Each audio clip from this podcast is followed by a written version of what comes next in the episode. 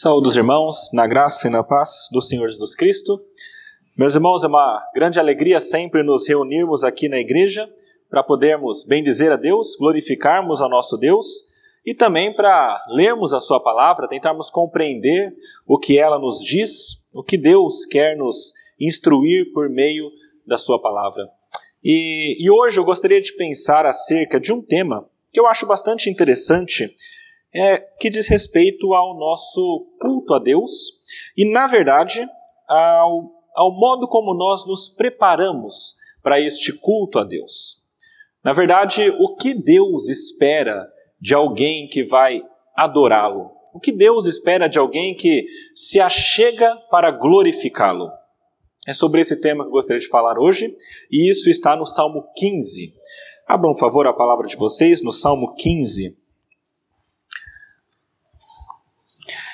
Eu tenho visto com uma certa frequência uh, alguns artistas que não são cristãos, não são evangélicos, isso é muito claro pela vida deles, mas que eventualmente, uh, num show ou em algum momento, passam a cantar alguma música que é destinada a Deus. E eu acho bastante interessante porque eles começam a cantar e aí aparecem alguns evangélicos no meio do público que canta e louva.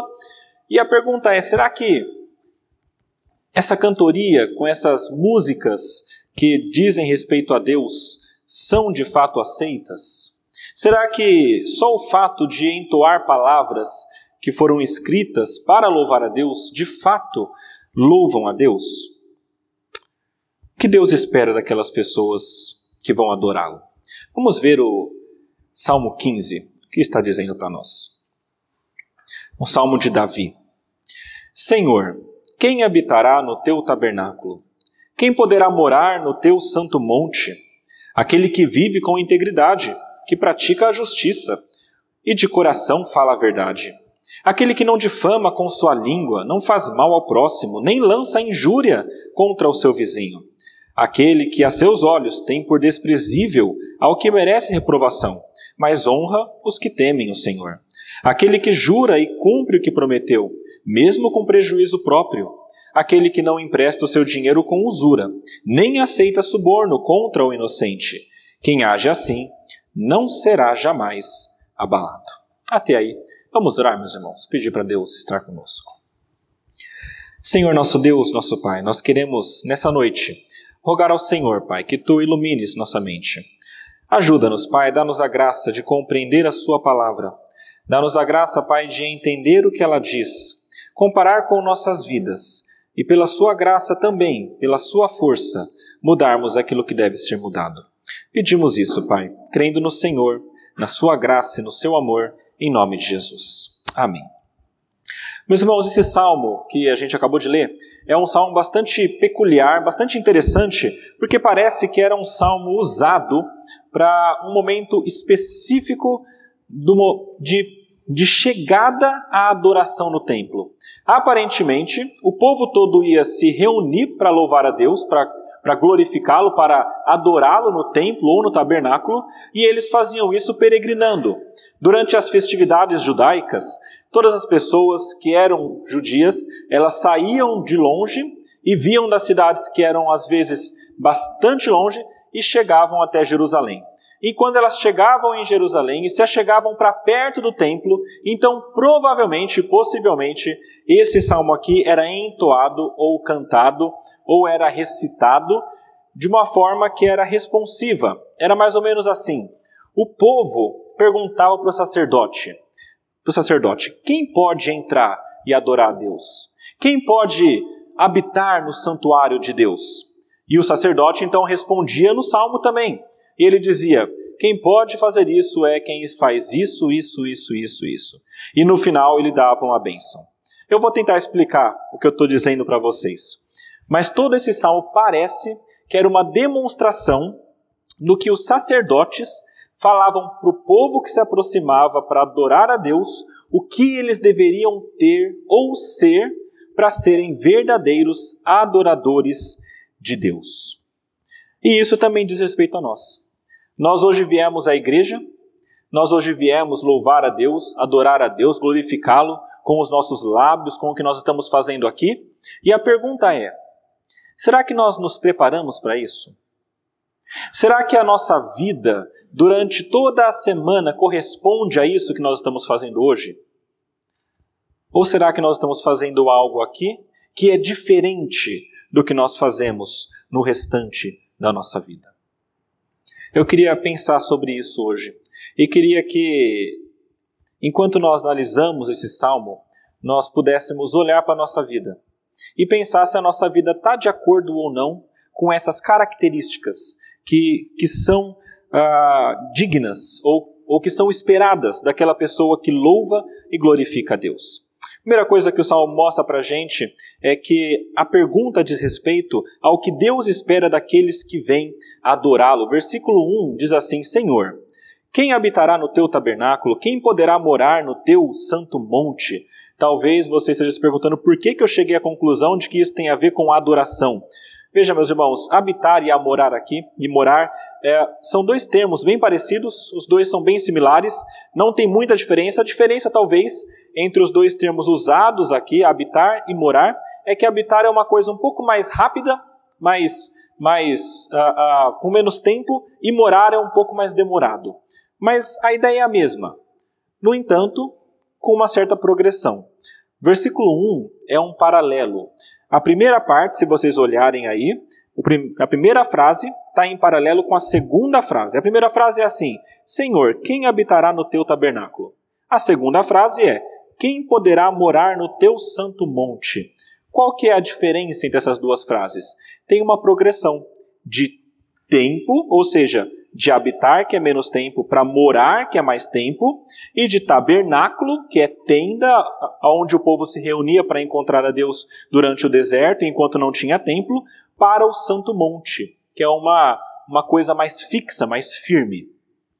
Tudo isso aqui é importante para a gente entender que a ideia do salmista é demonstrar como que as pessoas se achegavam para adorar a Deus, e isso posteriormente se tornaria uma coisa que era mais firme, mais fixa, não apenas de passagem na vida dessas pessoas. Um comentarista muito bom que eu gosto, Derek uh, Kidner, ele fala que esse salmo fala sobre o adorador como um hóspede ansioso em sua peregrinação, sendo levado para o seu lar, sendo bem-vindo no seu lar. Então, todo esse salmo, meus irmãos, fala sobre isso. Sobre um povo que se achega para adorar a Deus, e enquanto ele se achega para adorar a Deus, ele pergunta: será que eu posso fazer isso? Isso aqui, eu sou digno de adorar a Deus enquanto eu me achego. E a partir do versículo 2, nos são dadas várias características, qualificações daquela pessoa que pode de fato adorar a Deus. Na verdade, se você olhar toda a, a estrutura do salmo, é bastante interessante. Eu vou só mostrar para vocês. No versículo 1 tem essas duas frases que estão em paralelo. Depois, no versículo 2, você vai ter três frases que você vai notar que começam com o que? Na verdade, na nossa tradução NA não dá para perceber isso, mas seria assim: o que vive com integridade, o que pratica a justiça e o que de coração fala a verdade. São três frases nesse segundo versículo. Depois, no terceiro versículo, são três frases negativas.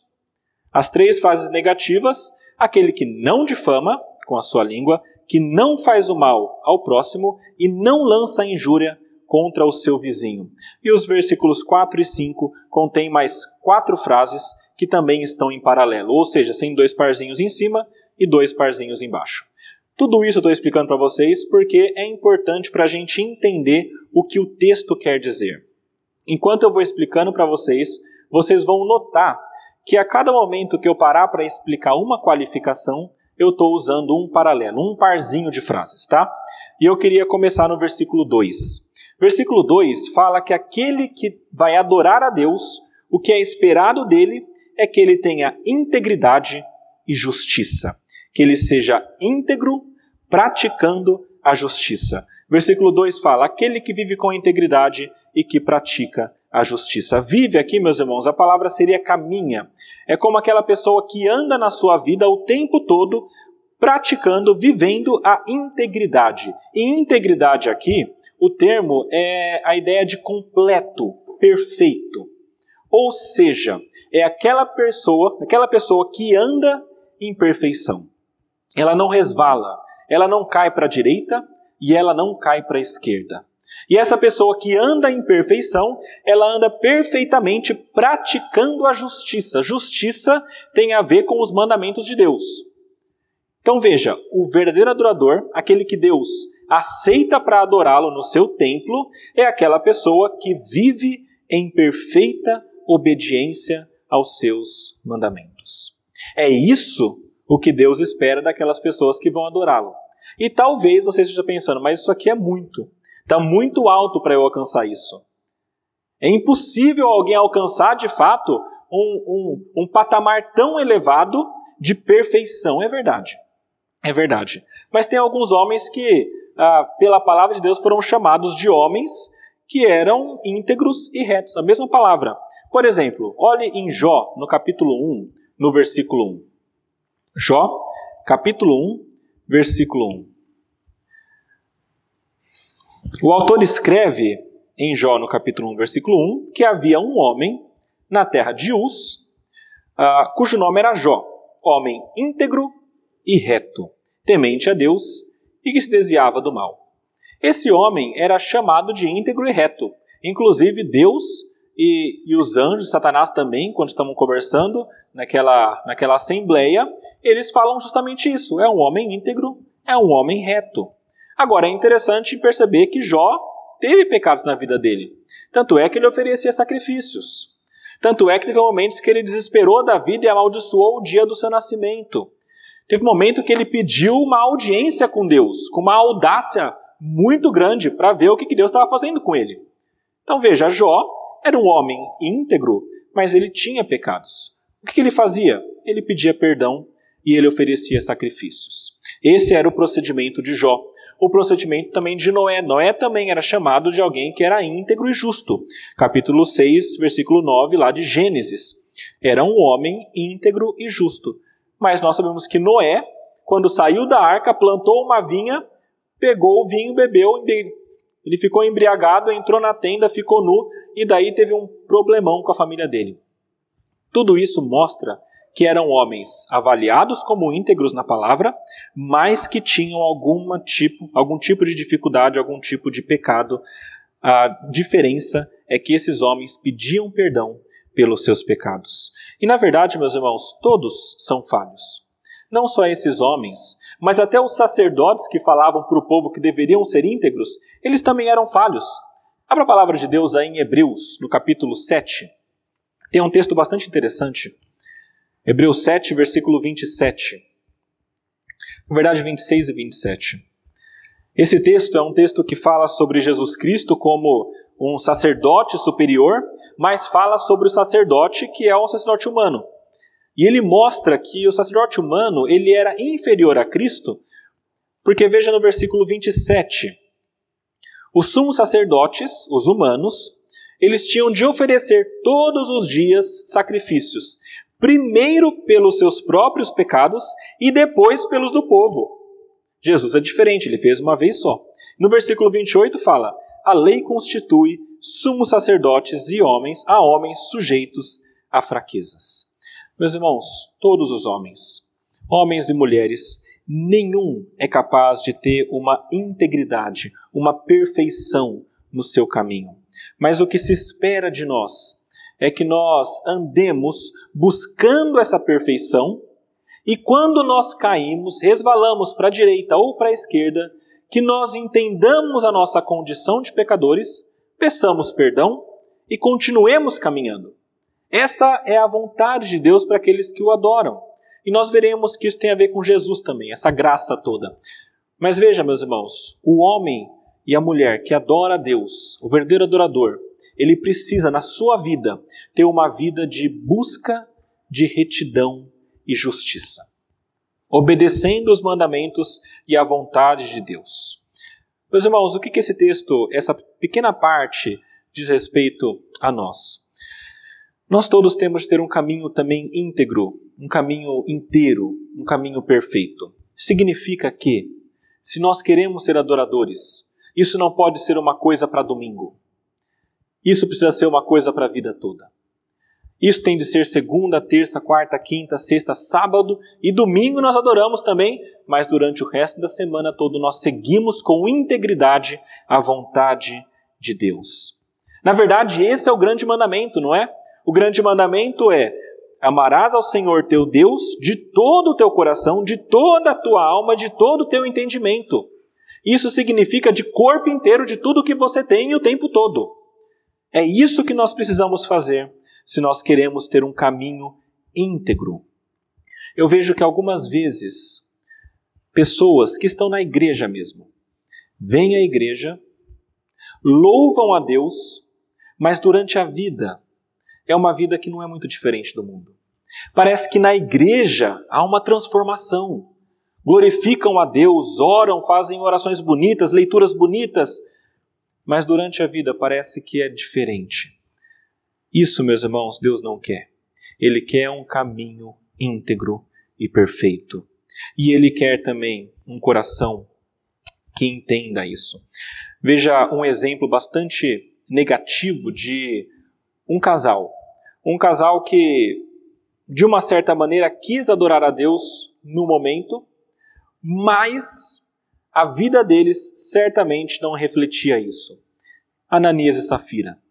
Eu acho bastante interessante o exemplo deles, porque eles eram um casal que queriam, de uma certa maneira, louvar a Deus. Por isso eles queriam levar ah, valores para entregar para os apóstolos e adorar a Deus com oferta mas a vida deles dizia alguma coisa diferente. Tanto é que eles quiseram mais dinheiro do que adorar a Deus. E é por isso que eles foram negados. Então Deus rejeitou a oferta deles e a adoração deles. Deus quer, meus irmãos, um coração contrito, um coração que pede perdão pelos pecados e um coração que seja constante, um caminho constante. As figuras sobre a caminhada cristã na Bíblia, via de regra, se a gente olhar as, as epístolas paulinas, todas elas apontam para uma corrida. E não é uma corrida rápida de 50 metros, 100 metros. É uma maratona. Então são 42 quilômetros. É você continuar correndo, correndo, correndo, correndo, até andando devagarinho. Eu não sei se vocês viram já maratonas ou São Silvestre, essas corridas bem longas. Eu acho bastante interessante porque uma pessoa chega na frente e ela ganha. E todo mundo aplaude. Mas quando vai chegando gente, vai aplaudindo e vai chegando e vai aplaudindo. E aí chega o último, cansado, devagarinho, mas chega e todo mundo aplaude também. Por quê? Porque o importante nessa corrida é você chegar no final com constância. É a mesma ideia com relação à nossa vida cristã. É um caminho que deve ser perfeito em justiça. Esse é o primeiro, ah, é a primeira característica de um homem que quer adorar a Deus, e na verdade ela é um pouquinho maior porque dela decorre todas as outras, tá? Ah, tem a ver com ela todo o resto que nós veremos aqui. A segunda característica do que Deus espera de um homem para adorá-lo é que este homem tenha verdade e sinceridade. Isso aí está no finalzinho do versículo 2 e no começo do versículo 3. Um outro parzinho é um homem que de coração fala a verdade, aquele que não difama com a sua língua. Meus irmãos, Deus quer daqueles que o adorem sinceridade. Ou seja, que eles falem a verdade do coração. Falar a verdade do coração é uma figura de linguagem para falar o seguinte: tudo que a pessoa colocar para fora em palavras deve ser aquilo que ela verdadeiramente acredita interiormente. É sinceridade, honestidade naquilo que ela está falando. E isso em contraposição àquelas pessoas que não são de Deus. Veja lá no Salmo 12, que interessante, no versículo 2, volta um pouquinho. Vocês vão ver que é relatado uh, o comportamento daquelas pessoas que não são de Deus. Salmo 12, versículo 2 fala assim: Essas pessoas falam com falsidade uns dos outros, falam com lábios bajuladores e coração fingido. Meus irmãos, o que Deus não quer daqueles que o adoram é uma pessoa que fala algo, mas que não é verdadeiro. E isso diz respeito só a você cantar coisas que não são verdadeiras na sua vida. Diz respeito também ao seu relacionamento com outras pessoas. Aqui no Salmo 12 a gente viu que são pessoas que falam com lábios bajuladores. Ou seja, ela vê alguém de quem ela quer alguma coisa e ela fala coisas bonitas sobre ela, para conseguir essa coisa. Isso é a bajulação em si. Meus irmãos, a igreja não pode ter esse tipo de falsidade. A igreja precisa ser um local de verdade. Ninguém pode utilizar a mentira para conseguir algum tipo de vantagem. As motivações são todas erradas. As motivações são geralmente uma vantagem própria, conseguir alguma coisa para você mesmo, parecer o que você não é para esconder pecados. É o que Ananias e Safiras fizeram. Eles tentaram parecer uma coisa que não eram, para esconder o pecado deles de querer mais dinheiro do que eles, na verdade, poderiam.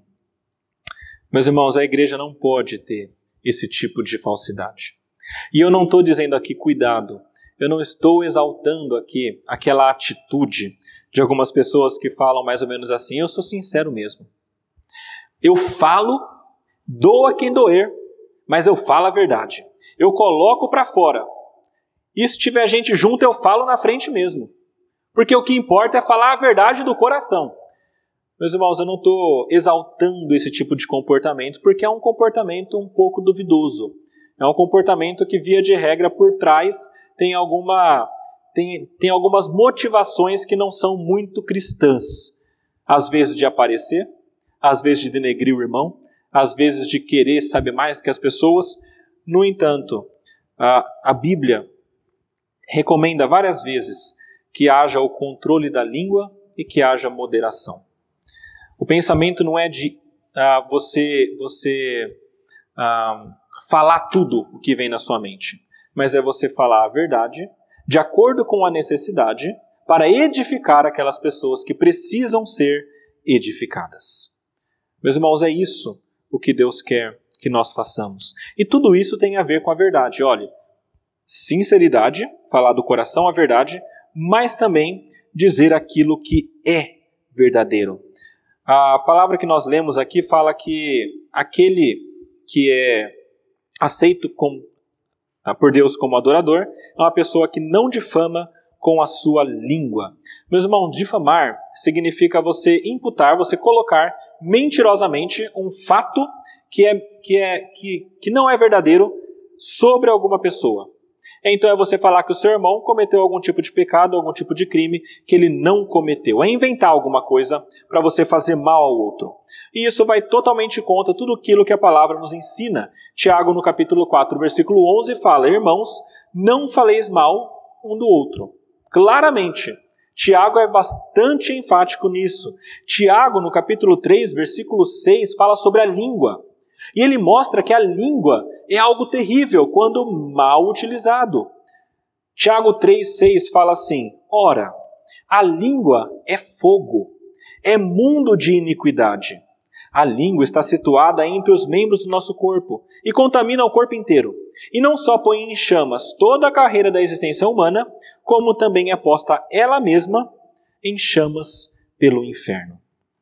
Meus irmãos, o que Deus não quer são pessoas que difamem outras pessoas, que inventem mentiras para denegrir a imagem dessas pessoas. Ah, e isso tem muito a ver com o que o diabo faz. Sempre que eu penso sobre difamar, eu lembro que difamar, no grego, vem da mesma palavra que nós tiramos o nome diabo. Diabo é o difamador, o caluniador. E quando nós agimos difamando pessoas, nós estamos nos assemelhando muito com o pai da mentira. Nós estamos nos assemelhando muito com o diabo e usando a nossa língua de maneira diabólica. Meus irmãos, não caiam nesse erro. Sigam a orientação de Paulo. Em Efésios 4, depois vocês leiam em casa, versículo 29 a 32, Paulo dá para a gente orientação muito clara de como nós devemos usar a nossa língua e de como nós devemos falar a verdade. Ele diz: Não saia da vossa boca nenhuma palavra torpe, e sim unicamente a que for boa para a edificação, conforme a necessidade. Então é boa para edificar, ela é necessária e assim transmita graça aos que ouvem e transmite graça. Se a sua palavra é boa, é necessária e ela transmite graça, então ela deve ser falada. Isso sim você deve seguir, mas não a difamação. Então, meus irmãos, cuidado com a língua, cuidado com falar alguma coisa inventada, vulgo fofoca, que isso é um pecado enorme, que muitas vezes é deixado sem tratamento, mas é um pecado terrível, porque muitas vezes não sabe nem aonde começou para chegar à fonte para conseguir exortar, de tão pernicioso que é. Mas é uma das maneiras que o diabo adora para colocar problema na igreja. Não, não utilize a sua língua de maneira diabólica, não seja alguém que, que ah, levanta fofocas. Cuidado com tudo isso e cuidado também em você, como disse a palavra também, lisonjear mentirosamente, tá? Ah, seja verdadeiro com aquilo que você diz, com aquilo que você fala. É isso que Deus espera de você. Em terceiro lugar, o que Deus espera daquela pessoa que o adora é que essa pessoa tenha amor ao seu próximo.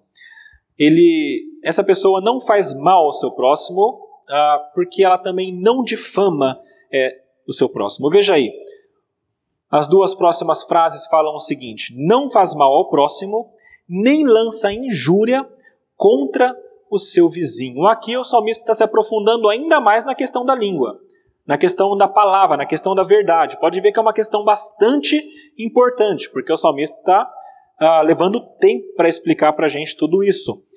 Só que aqui ele coloca um, um, um que a mais. Ele fala sobre o seu próximo. No que a gente viu agora, não tinha falado do próximo. Agora ele colocou o próximo também. Então ele está falando: não façam isso com o seu próximo, com o seu vizinho. E na verdade aqui não, não significa só aquela pessoa que está próxima de você. Quando a gente pensa em próximo e vizinho, significa toda aquela pessoa que é um ser humano. Calvino, quando fala sobre esse texto, ele explica o seguinte: ele fala sobre as duas palavras usadas aqui. E ele diz: essas palavras significam não somente aqueles com quem desfrutamos de intercurso familiar, não só a família, e vivemos em termos de amizade íntima, não só amigos, mas todos os homens com quem nós estamos ligados pelos laços da humanidade e natureza comum. Ou seja, não difame a ninguém.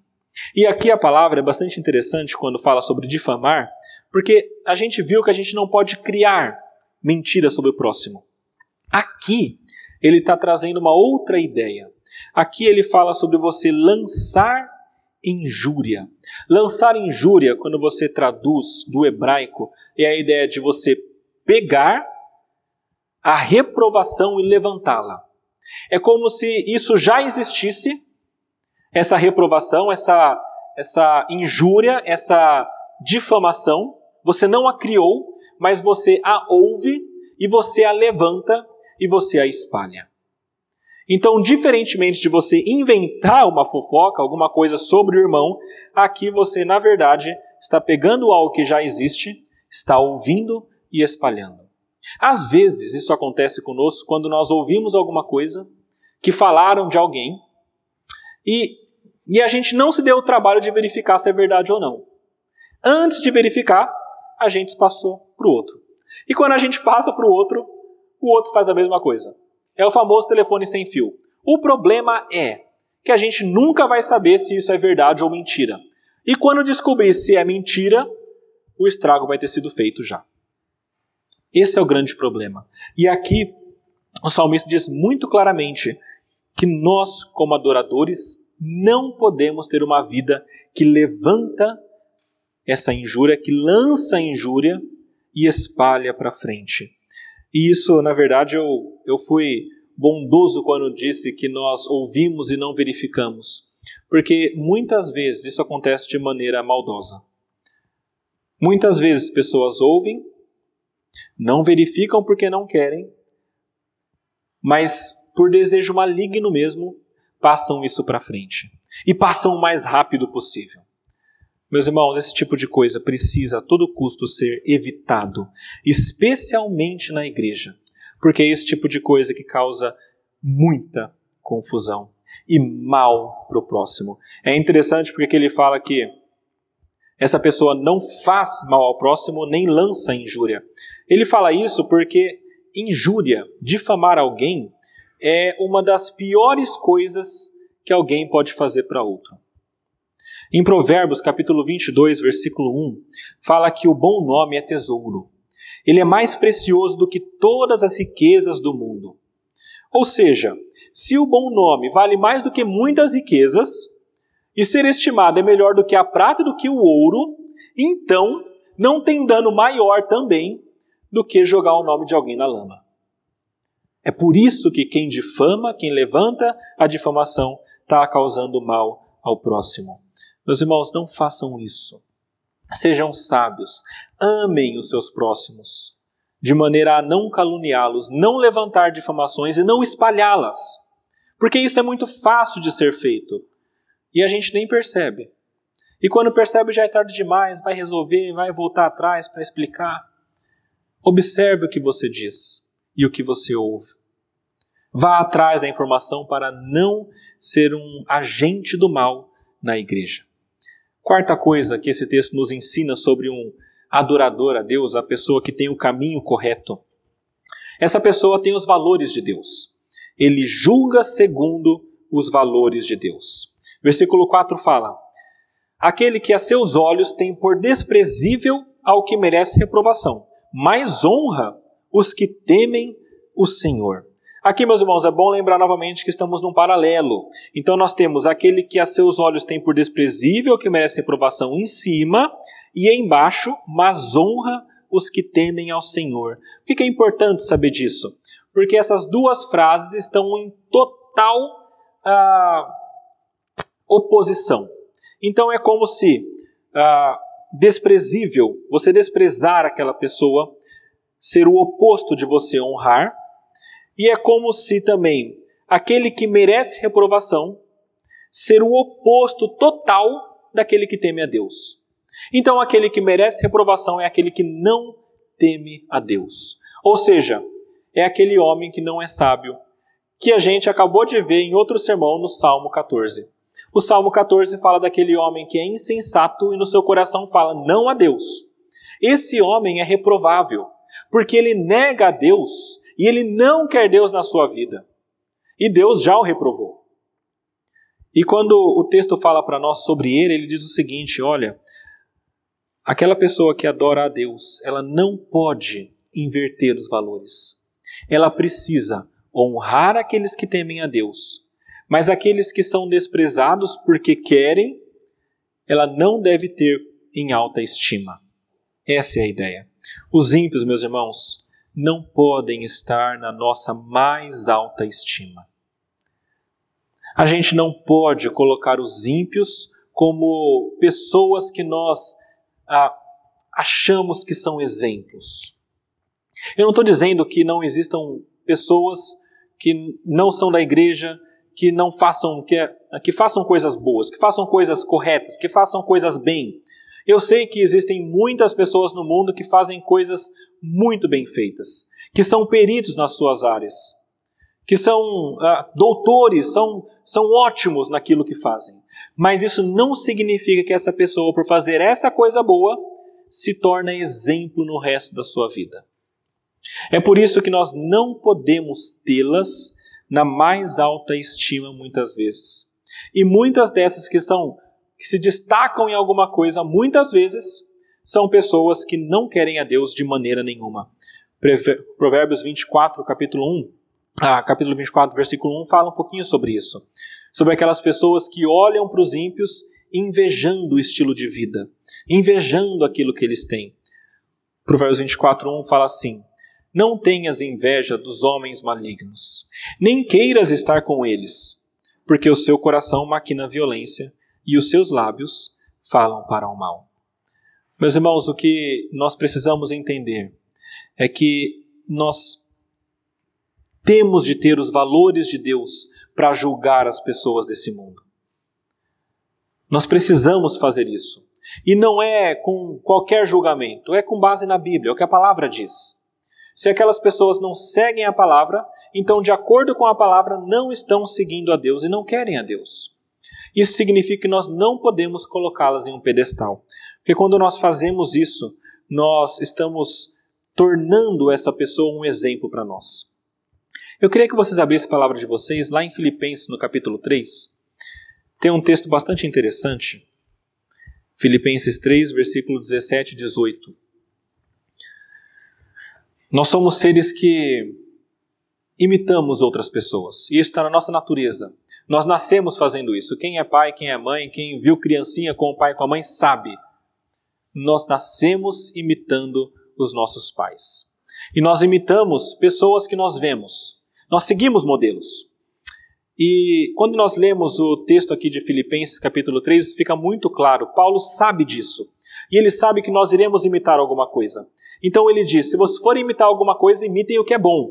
Ele fala: irmãos, sede imitadores meus, e observai os que andam segundo o modelo que tendes em nós. Pois muitos andam entre nós dos quais repetidas vezes eu vos dizia, agora vos digo até chorando, que são inimigos da cruz de Cristo. Ou seja, Paulo está dizendo, há pessoas no meio de nós, e aqui Paulo está trazendo que eu parei da igreja, e falando, pessoas que são ímpias no meio de nós, que são inimigas da cruz de Cristo. Não imitem essas pessoas, mas imitem o nosso modelo. Meus irmãos, é muito sutil mas quando nós passamos a admirar muito e a colocar em uma posição de muita estima alguém, nós passamos a imitar os modos daquela pessoa. E nós queremos ser um pouquinho mais como essa pessoa. Se essa pessoa é escolhida para ser colocada como molde não for uma pessoa que segue a Deus, então você está correndo um grande risco de começar a imitar o caminho dos ímpios. E aqui é importante nós nos lembrarmos. Aquelas pessoas que não seguem a Deus nesse mundo, às vezes, parecem que têm coisas boas. Parecem, parece às vezes que elas têm ah, status e é bom, elas têm dinheiro e é bom, elas têm amigos e é bom, elas são conhecidas e é bom, elas fazem isso e aquilo, e parece tudo bom. Mas a gente esquece do final. A palavra diz que o fim daqueles que não estão com Deus é a perdição. E isso é muito mais importante do que parecer alguma coisa boa nesse mundo. Então, ao invés de você colocar pessoas deste mundo no pedestal, ao invés disso, olhe para pessoas que são de fato de Deus, aquelas que temem a Deus, e admirem essas pessoas. O ponto aqui não é você bajular essas pessoas e colocá-las dessa maneira, mas é para você honrá-las e tentar imitar o procedimento dessas pessoas. O próximo, a próxima característica que o texto fala para nós é que o homem que quer adorar a Deus é um homem que precisa ter fidelidade. Isso aqui está no, no versículo logo abaixo que fala: é aquele que jura e cumpre o que prometeu, mesmo com prejuízo próprio. Ele é uma pessoa confiável em seus juramentos. Meus irmãos, uma das coisas ah, ah, que, que marcam muito o cristão é se ele prometer ou jurar alguma coisa, e a palavra é, recomenda que isso não seja feito, mas se ele fizer isso, que ele cumpra aquilo que ele está falando. Essa é a ideia aqui. E mesmo que haja um dano próprio. E olha que é muito interessante ele colocar isso aqui. Ele está dizendo: se você jurou, então cumpre. Se você prometeu, se você teve um acordo, então cumpra isso. Mesmo que você tenha dano. Porque você cumprir uma coisa que você não tem dano é fácil. Você fez um acordo, deu tudo certo, chegou no final, cumpriu ali, você cumpre aqui, tranquilo. Mas quando você precisa cumprir um acordo aonde você vai ter prejuízo, muitas vezes nossa tentação é fugir do acordo é não querer mais manter aquele acordo e deixar. Meus irmãos, isso, de acordo com Paulo, é uma coisa que causa muita confusão. Veja só em 1 Coríntios, capítulo 6. No versículo 6 até o versículo 8 é bastante interessante porque parece que aconteceu alguma coisa assim. No meio da igreja, dois irmãos ah, da igreja parece que tiveram algum conflito nos negócios. E eles certamente tinham algum acordo, mas eles não conseguiram terminá-lo. E aí parece que um dos irmãos levou o outro para a justiça comum. E então Paulo ah, rechaça essa atitude deles.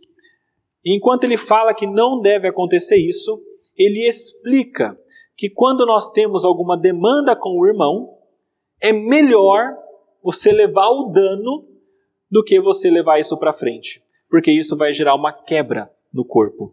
1 Coríntios capítulo 6, versículo 6 a 8 fala: Mas irá um irmão a juízo contra outro irmão, e isso perante incrédulos. O só existir entre vós demandas já é completa derrota para vós outros, porque não sofreis antes a injustiça, porque não sofreis antes o dano, mas vós mesmos fazei a injustiça e fazeis o dano, e isto aos próprios irmãos. Meus irmãos, o caso aqui de 1 Coríntios possivelmente é um caso que chegou ao extremo. Pessoas da igreja que tiveram algum desacordo e um possivelmente iria levar o dano e não quis. E aí o outro, porque esse não quis ia levar o dano, também não quis entrar na discussão. O ponto é, meus irmãos, nós precisamos ter um seguir o espírito que está sendo indicado aqui nesse salmo que nós estamos lendo. E o espírito dessa orientação parece ser você cumprir sua palavra prometida, mesmo que você leve algum dano, como lá em 1 Coríntios. Quando necessário, você levará o dano, mesmo que injustamente. Isso pelo bem da harmonia do corpo de Cristo. E aqui eu faço perguntas para você.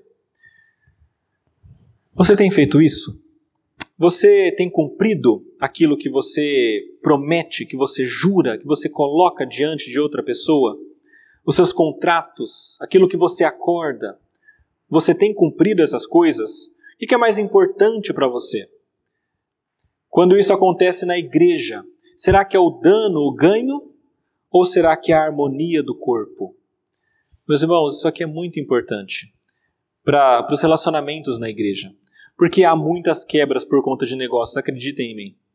Há muitas pessoas que quebram amizades e harmonia no corpo porque teve um negócio que ficou mal resolvido. Ao invés de deixar isso acontecer, se você está em dívida com alguém, vai e resolve. Vai e resolve, mesmo que você leve o dano, converse com essa pessoa, resolva essa questão antes que se torne uma coisa pior. É mais importante a harmonia do que você ter algum tipo de ganho.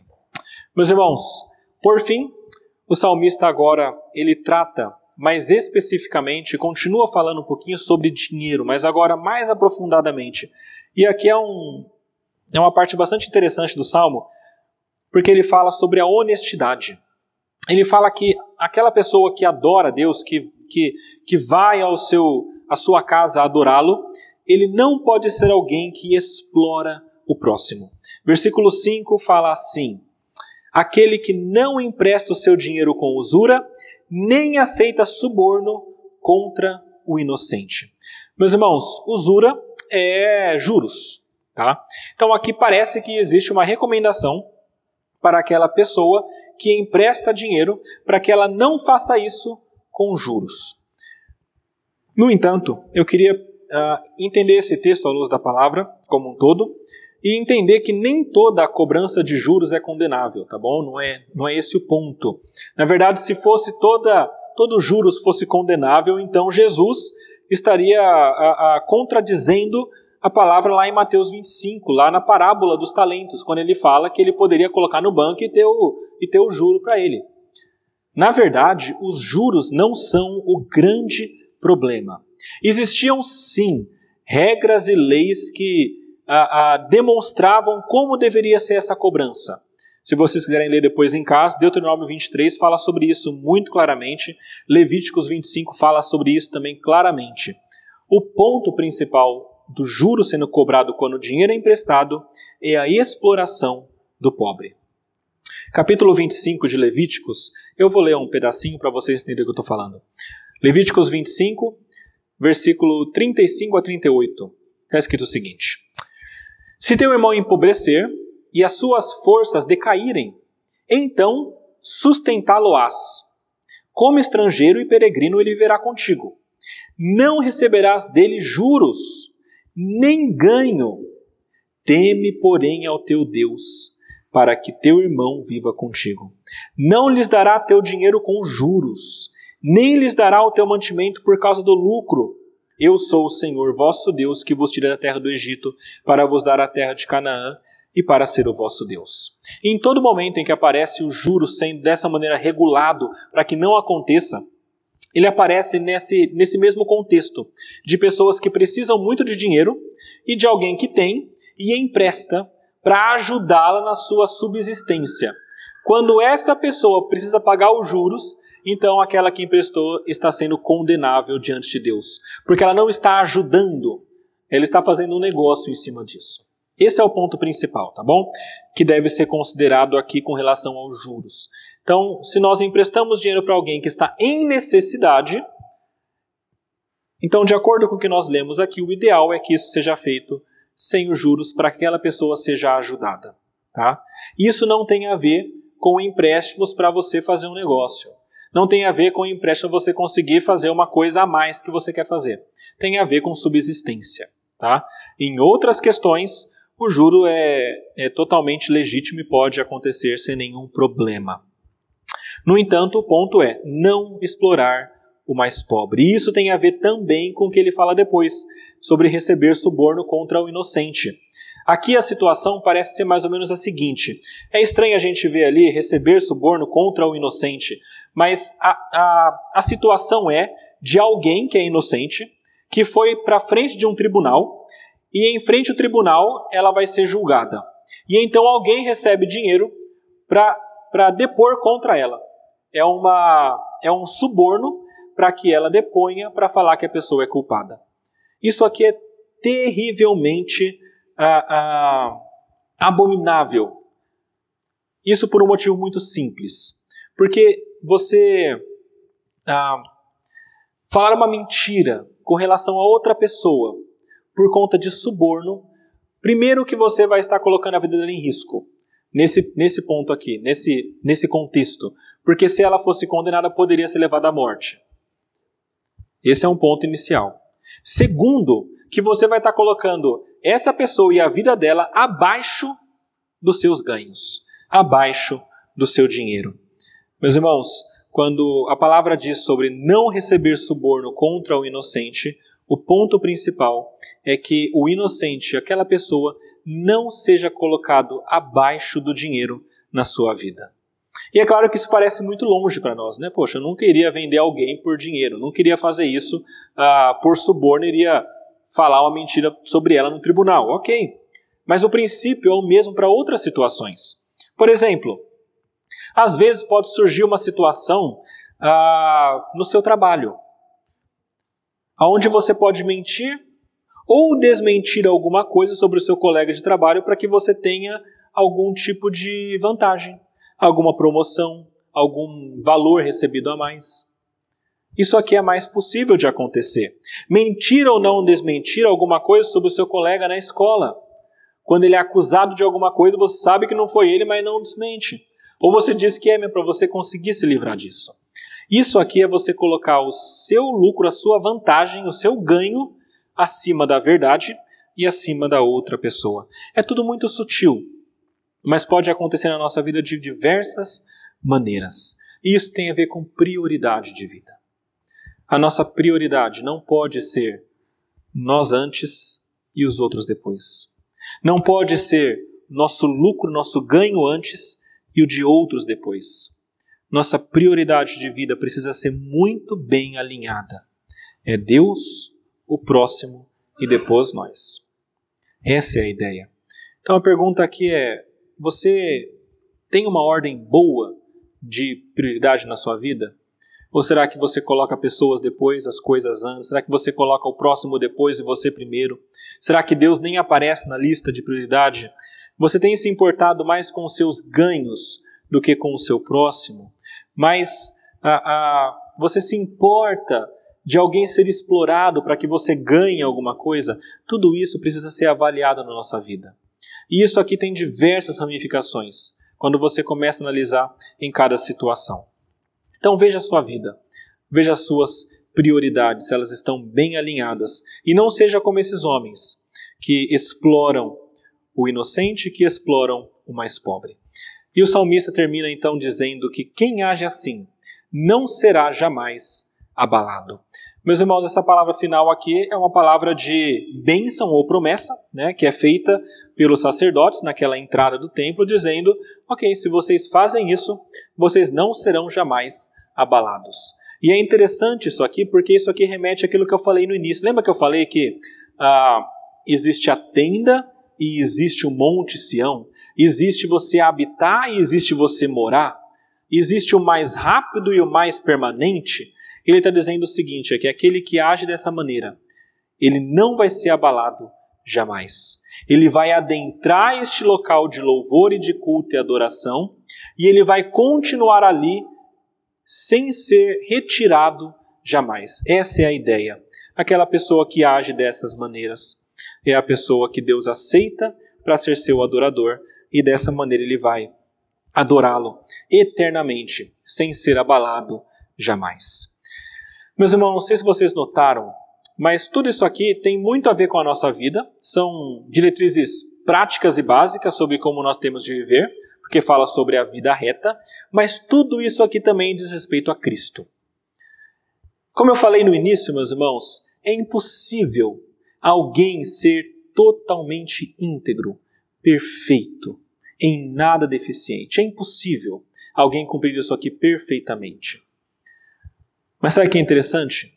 Na palavra de Deus, essa mesma palavra, íntegro, é usado para falar sobre os sacrifícios do Antigo Testamento. Quando eles falam sobre o sacrifício no Antigo Testamento, eles falam o seguinte: quando for sacrificar, você pega um, um bezerro, você pega um cordeiro, e ele precisa ser puro. Essa palavra puro é a mesma de íntegro aqui.